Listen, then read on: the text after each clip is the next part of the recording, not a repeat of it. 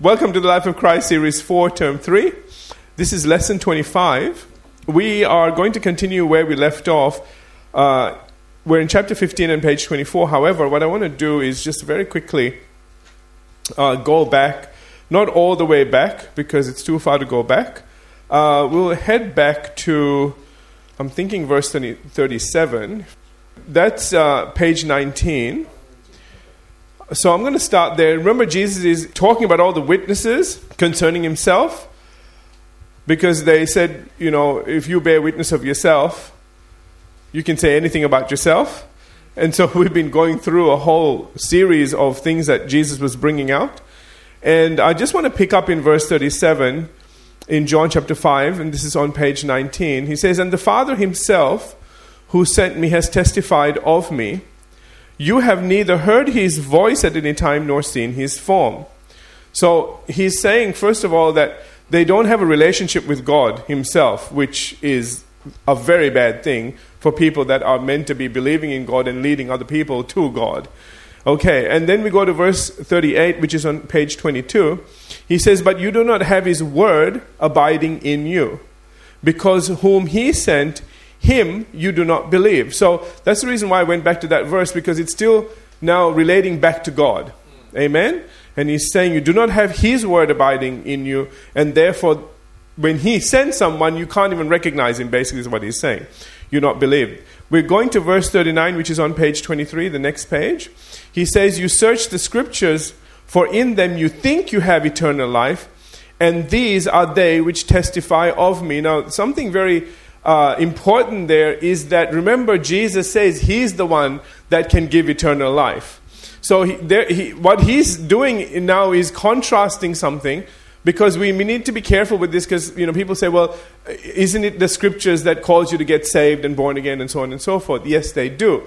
However the scriptures talk about jesus it is not words that cause us to be born again. It is the person behind those words and what the words, the person that the words are talking about that you know has that miraculous effect on us. So that's the reason why Jesus says here. He says, "You search the scriptures, for in them you think you have eternal life." But he says, "These are they which actually testify of me."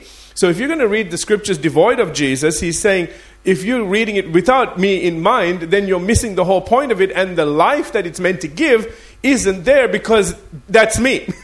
I'm the, you know, here's the life standing in front of you. Remember again, John talked about that before. All right. So now we come to verse 40, and which is the reason why Jesus now says it in verse 40. We're on page 24 at the bottom of the page. All right, and this is where we, are going to pick up today. He says, But you are not willing to come to me that you may have life. So you can understand why he's saying that now. Oh, amen? He's saying, Listen, you, you think you have life in the scriptures, but the scriptures speak of me, and you're not coming to me to give you life. So here again, I'm on page 25 now. Here again, we see the result of an unwilling heart, and that is spiritual blindness. When people are unwilling, they become blind. Remember, we saw that in Corinthians, 2 Corinthians uh, 4 something or another, okay, which talks about the God of this world blinding the eyes of those who do not believe or will not believe. Amen. So again, here we see the result of an unwilling heart, and, and that is spiritual blindness. With Jesus basically saying in this verse, in your hardness of heart, you have basically rejected the Son of God. Did you get that? Okay, so he's saying this is the thing. Because your heart is hard, you have, on, on a very foundational level, rejected the Son of God. All right.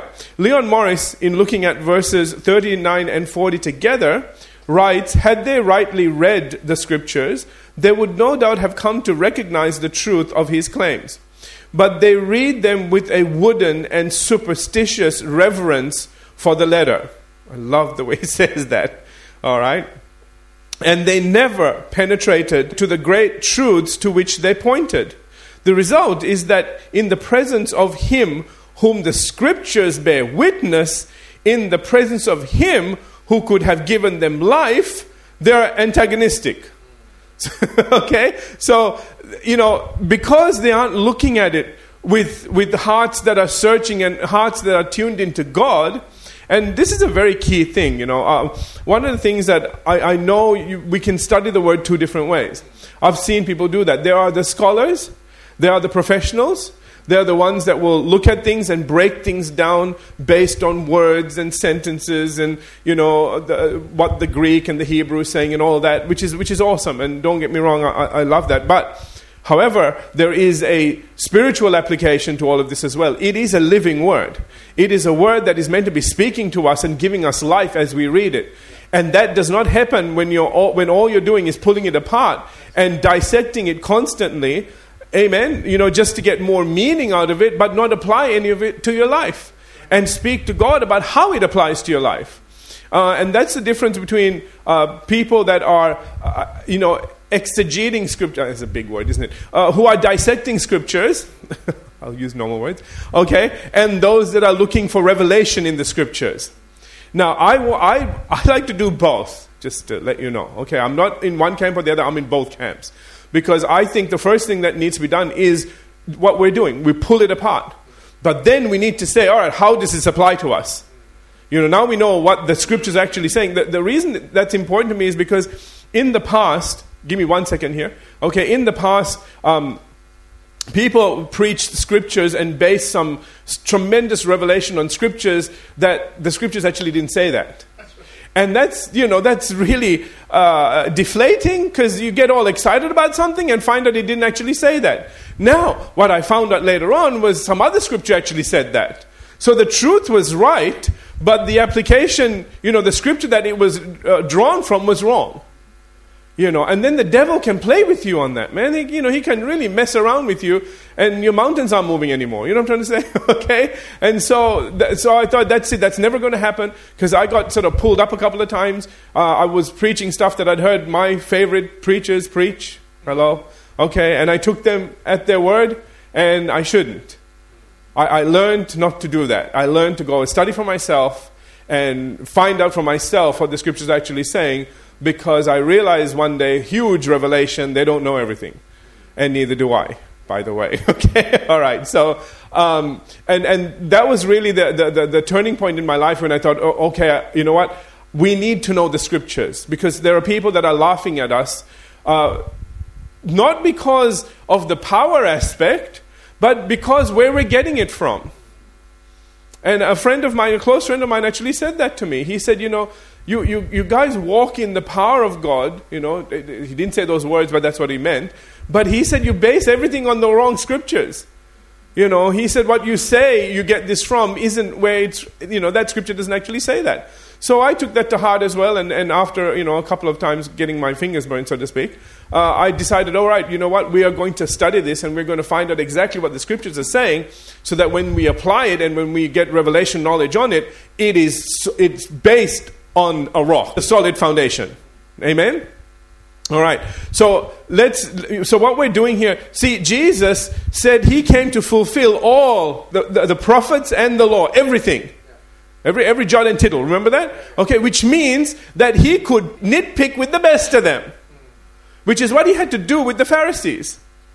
You know what I'm trying to say? And he would defeat them every single time. So it's important that we do know how to, how to kind of nitpick around things so that people aren't uh, lost and, and, and uh, uh, get into error, okay, in what they're believing based on certain scriptures and then criticize us, you know, saying, oh, see, the scriptures don't actually say that. So you need to be able to say, actually, they do. You need to read this in light of this one, then it all makes sense. Are you all with me? Um, classic case is when we were looking at, uh, you know, the, the life of John, for example, and it, in one gospel, it looks, if you read that gospel and that gospel alone, it sounds like as soon as John was arrested, then Jesus started his ministry. But when you go and read another gospel, which was uh, the Apostle John's gospel, when you read his gospel, we find out that no, Jesus and John the Baptist were baptizing together at one point. They had parallel ministries. And only after that, John gets uh, um, imprisoned and you know, so on and so forth, okay? And so th- that's why I'm saying, you know, you have to be really careful. Somebody might say, oh, that never happened. Then you need to say, yeah, but it also says. Remember how Jesus had to say that? You know, the devil said, Oh, it is written. And he says, Yes, but it's also written. And we need to know that. So that's the reason why, again, we're going through all of this, and it's really important that you understand all this. And also, what I want to bring out is that, you know, these Pharisees, it wasn't a bad thing that, were, that they were looking into the Lord in such gr- great detail. The bad thing was they didn't go the next step and apply that to their life and talk to God about the scriptures. And so that when the scriptures, the Word of God, came up to them, that they didn't recognize Him because they would have. Because they would have said something and Jesus would have replied in some way that would have raised flags on the inside of them and thought, whoa, we never saw that before. Where'd you get that from? How'd you get, how'd you get to that spot? You know, that, that actually makes sense. You know, we've been baking our noodle over that forever. And here you are, straight away, boom, we're there. Remember what the, the, the woman at the well, remember? She said, you know, our, our, ancestors say this is where we should worship, and, you know, the, the other ones say it should be over there. Which one's right? He said, neither. Amen? He said, from now on, you're going to be worshiping God in spirit and in truth, not in a place. Amen? See, there, there was it. That was the answer to that question. Age old question. There was the answer. And that's what should have happened. And so Jesus is saying here, I'm, I'm sorry, I'm preaching a little bit here because I just need you to get something needs to be preached a little bit, you know. Uh, Jesus, that, that's what Jesus is saying here. Listen, man, you, you are going to the Word, but when the Word comes to you, you are rejecting it. What does that say about your religion? Amen? It's lacking. Amen. All right, let's move on. In fact, Moffatt translates Jesus as saying here, You search the scriptures imagining that you possess eternal life in their pages and they do and they do testify of me but you refuse to come to me for life.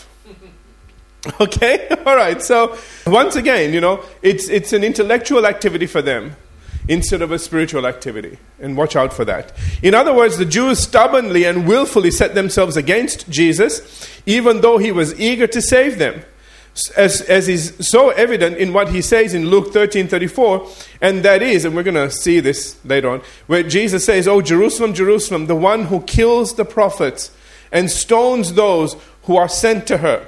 How often I wanted to gather your children together as a hen gathers her brood under her wings, but you were not willing.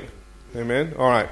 So returning to John, we'll, we'll talk about all of that in great detail when we get to it. All right. Returning to John 5.40, Jesus, with Jesus having said, but you are not willing to come to me that you may have uh, life, it is most likely that the Jews began thinking to themselves, he's upset because we criticized him for breaking the Sabbath and for implying that he is equal with God. If we had only praised him because of what he did to the man at the pool of Bethesda, he would have been satisfied. That's kind of okay. So th- that's what that's what they're thinking with relation to what he said. It it it it, it amazes me how people that aren't switched on, the things that are going on in their head when you're preaching, you think they're thinking something and they're thinking something totally different. You know, it's a dog with a squirrel, you know. Have you seen the dog? It keeps going and somebody goes, squirrel, and goes, you know? And it's elsewhere, it's gone somewhere, his brain is just checked out. And I, have found that to be true, especially with people that, you know, if, if, if they've got some kind of a spiritual oppression happening over their life, it's incredible how whatever uh, messages that they hear, they misinterpret it because the spirit behind them is interpreting things in a wrong way. And so they come out with a whole different message than what was actually preached. I have had first hand experience with that. Um, and so that's why I can understand what's going on here and what is being said here. That Jesus is, is, is sharing the truth. He's trying to bring light into this situation, but they are so deceived and their minds have been so warped that they can't hear the truth.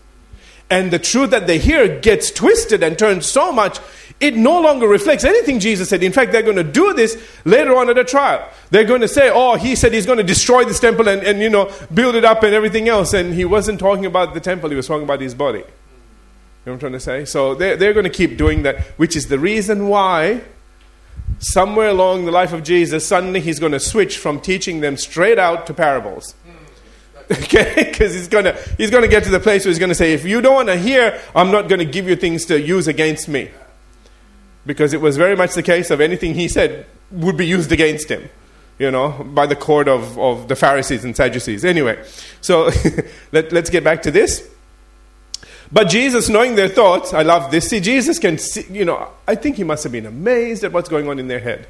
Okay, Jesus, knowing their thoughts, okay, replies, again in verse 42, he says, I know you. Replies in the next verse, in John chapter 5 and verse 41, I do not receive honor. That word can be translated esteem or praise from men. So, in other words, he's saying, again, let me re- repeat that. He says, I do not receive honor, esteem, or praise from men. So he's saying, I'm not looking for that from people. I'm not upset because of what you did. That's not a thing with me. Because, see, they would have been. Everything with them was ego. You know, they dressed, they wanted to be honored, they wanted to be seated at the front. You know, it was all about them, about, okay, I'm here, I'm here, okay, this party can stop because I'm here now. okay, was their thinking? You know, everybody now can bow and, and pay homage to me, is what they're thinking. All right, and that, that's the reason why they did all the stuff they did for show. They gave for show, they fasted for show, they prayed for show, they did it in front of everybody and their grandmother, you know, for, for show so that they could be, you know, okay, oh, look, it's a Pharisee. Ooh, you know, that sort of a thing. And so they're thinking, that's how Jesus is thinking. Jesus is thinking, I don't think like you people. It doesn't bother me that, you know, to challenge me, but listen to what I'm saying. What, what is bothering me is your spiritual blindness. I say something and it amazes me how you get, how wrong you get it. Are you all here? Okay. Now, this was in total contrast. Here, here we go. total contrast to the Jews who, as Jesus will point out in verse 44, uh, are always looking for honor from one another and not for, listen, not for honor from God. See, that's really key, especially since, as Jesus has already pointed out in John uh, 3 and verse 19, that these men loved darkness rather than light because their deeds were evil. See, that's the reason why they, they didn't want to come to the light because they didn't want to be exposed, you know, for what they were doing. And, you know, these deeds are stealing widows' inheritances and, you know, doing things that were just terrible. Ripping people off, you know, in temples and whatever. They, they always want to do this stuff in, in, in the darkness and other things. I'm sure there were some really bad other things that I don't want to go into. Okay, all right? Um, now, commenting on verse 41, uh, John 5:41, Leon Morris says that Jesus does not set before himself the idea of pleasing people, but that of pleasing the Father. Therefore, it is nothing for him whether people praise him or not. Amen? He does not receive the glory that they might wish to bestow on him. He doesn't care. He really doesn't care. Because uh, one of the things is he knows for a fact that people can turn on you. And they're going to do that. There's going to come a time when they're the ones who are going to be yelling out, Crucify him.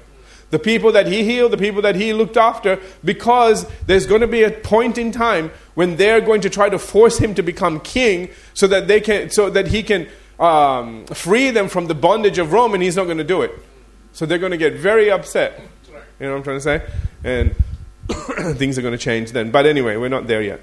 All right, back to this he only wishes that they come to him and be saved, or as Jesus put it in verse 40, that you may have life. That's all he's looking for. It's not their praise, he wants them to receive the life that he came to give. Amen? Jesus now traces back the Jews' failure to receive him, God's beloved Son, to its root cause and says in John 5:42, "But I know you." that you do not have the love of God in you. That's a huge statement. Now that I don't have a lot of information, but I can preach a long time on that. okay, but I won't. But you know, I need you to understand something here. That he says, "I know you." Remember, it said that Jesus knew all men. Okay, all right, and they could hide nothing from him. So he says, "I know you," and he says, "The thing, the problem that you're having is you don't have the love of God in you." Now that's really key. What Jesus is letting us know here, in fact is that it is the love of God, it's not in the notes, it's the love of God that opens the door for you to receive revelation. So if you, you know, that's the reason why it says love never fails. You know, and, uh, and of the three things, you know, the greatest is love, and so on and so forth, okay? Because remember, God is love. God, remember the two attributes I always say God is. Number one, He's light. Number two, He's love. They're not in that order, but you know, they're the same thing, okay? So He's light and He's love. So if anything is dark, has a darkness to it, I always say to you, reject it because it's not God. Okay? Number two, if it's, if it's outside of love and it, it, it, it goes, it violates the rules and the laws of love, it's not God either. Are you all with me? Okay? Always, always watch for that. So, what, what, I'm, what he's saying here, which is really interesting, is he's saying because you don't have the love of God in you, you can't, your hearts aren't open to receive what love is trying to explain to you. You see, the, the whole Bible was written from love. I know some of it when you read, you just think, really? But th- that's because our translations are so bad. Especially the Old Testament, man, it's just messed up. You know, I, really don't recommend people reading the Old Testament because uh, you really need to learn Hebrew and read it. Can I just say that? Okay, because otherwise it's going to mess with your head. And you're going to think, why, goodness, why? You know, look at this. God's just killing people and doing all sorts of bad things. And, it, you know, it, it it's the furthest thing from a book being written by love. You know what I'm trying to say? So I'm telling you that so you just keep an eye out for that. Yeah? Okay. Uh, and it gets quite complicated as well. Hebrew is quite a complex language, which is why it's so hard for us to translate it back out into English. Okay, and I'm sure for people that uh, speak, speak a second language, there are some phrases and stuff, it just doesn't sound right in English. No matter how much you try, especially things that have a rhyme to them. You know, if you, if, you know, when you say it in your language, it's really funny. You say it in English and go, oh, that's not funny. And you go, well, in English it isn't, but in my language, the way it comes out, it's funny, okay? so, and, and, that's a real problem we have with Hebrew and trying to translate the Bible. Because uh, a lot of it was written in a rhythm and a rhyme, okay? And we lose that in the English translation. Um, so, anyway, that's just a little extra for you. All right, back, back to this. Uh, but so, it's, it's, Notice again, he says, I know you that you do not have the love of God in you. Leon Morris explains Jesus' refusal to accept glory from the Jews is bound up with his intimate knowledge of them. This intimate knowledge enables him to say that they do not really love God. They make a profession of loving him, that means they confess it out to people that they love him, but in fact, there is no real love in their heart. It's not there, okay? This is always the case where religion is basically self willed. The Jews worked out their pattern of religion and uh, tried to fit God into it. That's, that's a key statement. Okay, so they decided this is how they want it to be. See, why did they do that? Because it, they wanted that the religion to profit them. Do you understand?